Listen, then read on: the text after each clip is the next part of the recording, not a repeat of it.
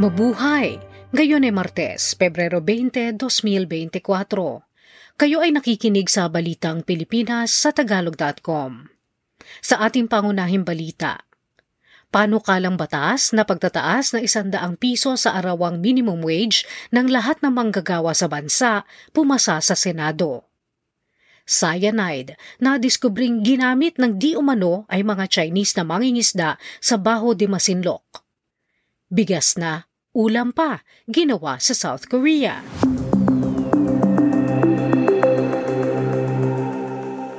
Inaprubahan ng lahat ng mga senador ang panukalang batas na magtataas ng minimum na sweldo ng mga manggagawa sa pribadong sektor ng isandaang piso.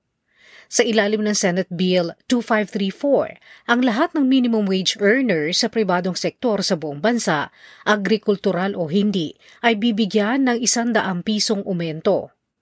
Ang huling pagtataas ng sweldo na isinabata sa Pilipinas ay inimplementa noong pang 1989 sa ilalim ng Republic Act 6727 o ang Wage Rationalization Act na nagdeklarang ang mga sweldo ay itatakda ng Regional Wage Board sa bawat rehiyon.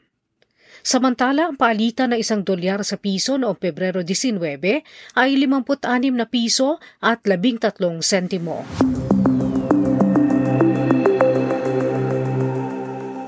Ibinunyag ng Bureau of Fisheries and Aquatic Resources o BFAR na gumagamit ang mga mangingisdang Chinese ng mapanganib na chemical compound na cyanide para sirain ang Baho de Masinloc o Scarborough Shoal. Ayon sa tagapagsalita ng BFAR na si Nazario Briguera, sinasadya ng mga Chinese na mangingisdang sirain ang Baho de Masinloc upang hindi na magtungo roon ang mga bangkang pangisda ng mga Pilipino upang doon mangisda. Tinatayang aabot sa mahigit isang bilyong piso ang halaga ng nasisira dahil sa cyanide fishing sa lugar ayon sa BFAR. May 385,300 Pilipino mangingisda ang nakadepende sa West Philippine Sea para sa kanilang kabuhayan.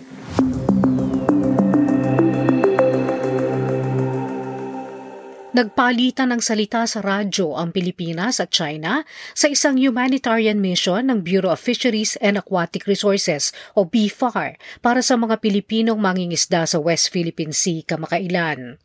Niradyohan ng Chinese Navy ang eroplano ng BFAR at pinapapalitan ang direksyon ng paglipad nito dahil malapit umano ito sa Wangyan Island ng China. Sinagot naman ito ni Colonel Charles Manalo, ang co-pilot ng eroplano, at sinabing nasa batas ang pagpapatrolya nila sa Exclusive Economic Zone ng Pilipinas at binigyan diin na sa ilalim ng 1982 UN Convention on the Law of the Sea, malayang makakalipad ito at mag-ooperate sa ilalim ng international law. Sinabi ng BFAR na nabigyan nila ng pagkain, tubig at petrolyo ang may labing anim na mother boats ng mga Pilipinong mangingisda sa West Philippine Sea sa kanilang humanitarian mission.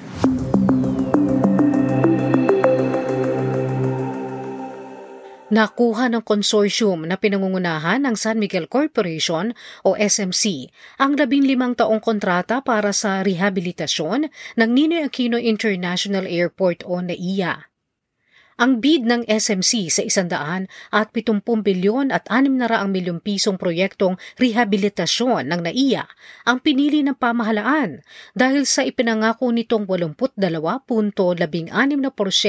ibibigay na kita sa pamahalaan. Sa ilalim ng kontrata, aayusin ang passenger terminals, airside facilities, magde-develop ng commercial assets at utility system, maglalagay ng surface access facilities para sa intermodal transfer, interterminal passenger transfer facilities at mga serbisyo. Bukod sa San Miguel Holdings Corporation, kasama sa grupo ang RLW Aviation Development Incorporated, RMM Asian Logistics Incorporated at Korean airport operator na Incheon International Airport Corporation. Ang iba pang nagbid ay ang GMR Airports Consortium ng India at Manila International Airport Consortium.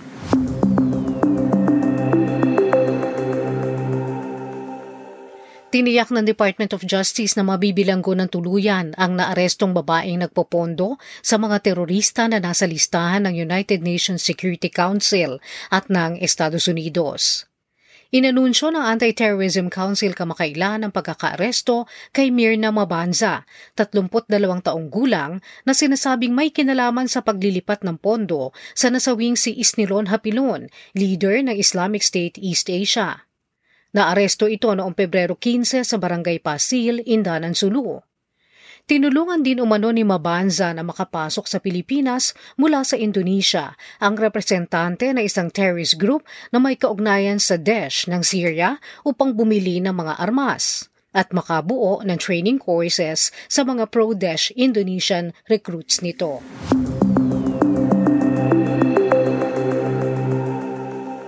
Nagpalabas na ng subpoena ang Senado upang mapilitan ang preacher at founder ng Kingdom of Jesus Christ na si Apollo Kiboloy na harapin ang aligasyon ng di umano ay sexual na pang-aabuso at sa pilitang pagtatrabaho na ginagawa umano nito sa mga miyembro ng kanilang simbahan. Si Kiboloy ay wanted din sa Estados Unidos dahil sa issue ng sex trafficking.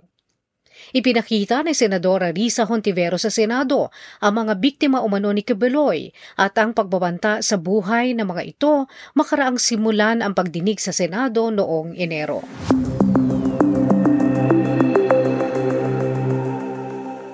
Sa trending na balita online, sa ika-isandaang taong kaarawan ni Senador Juan Ponce Enrile noong Pebrero 14, umingay na naman ang netizens na pinagkatuwaan ang edad nito.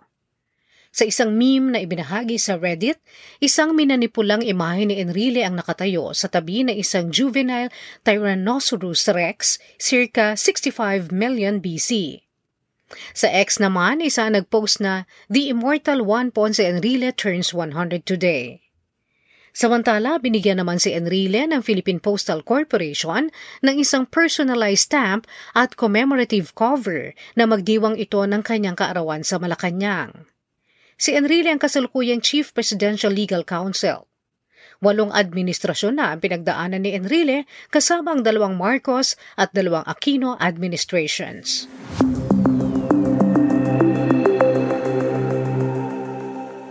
Sa balita sa palakasan, Nasungkit na Filipino-American gymnast na si Emma Malabuyo ang pilak na medalya at nakakuha ng mahalagang qualifying points para sa Paris Olympics sa isinagawang FIG Apparatus World Cup sa Cairo, Egypt nitong nakaraang linggo.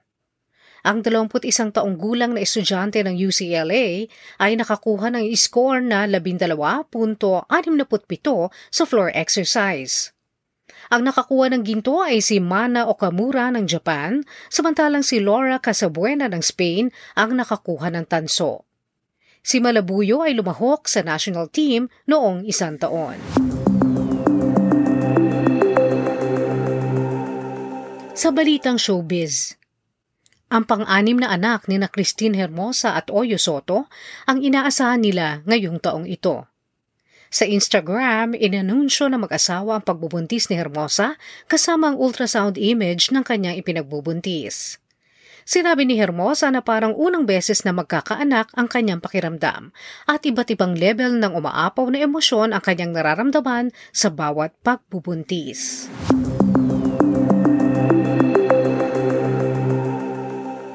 Sa balitang kakaiba, ang mga siyentista sa South Korea ay nakagawa ng isang tipo ng sustainable hybrid na pagkain.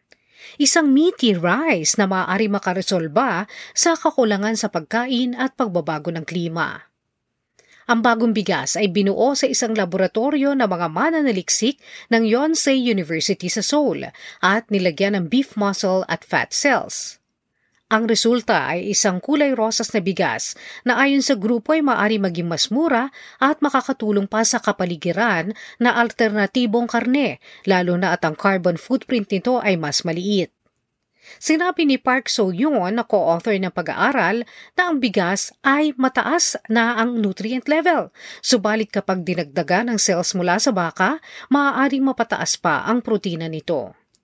Sinabi pa ni Park na ang nabuo nilang bigas ay mas maliit ang carbon footprint dahil hindi na kailangang mag-alaga pa ng mga hayop sa bukid na kumukonsumo ng maraming resources sa tubig at naglalabas ng maraming greenhouse gas.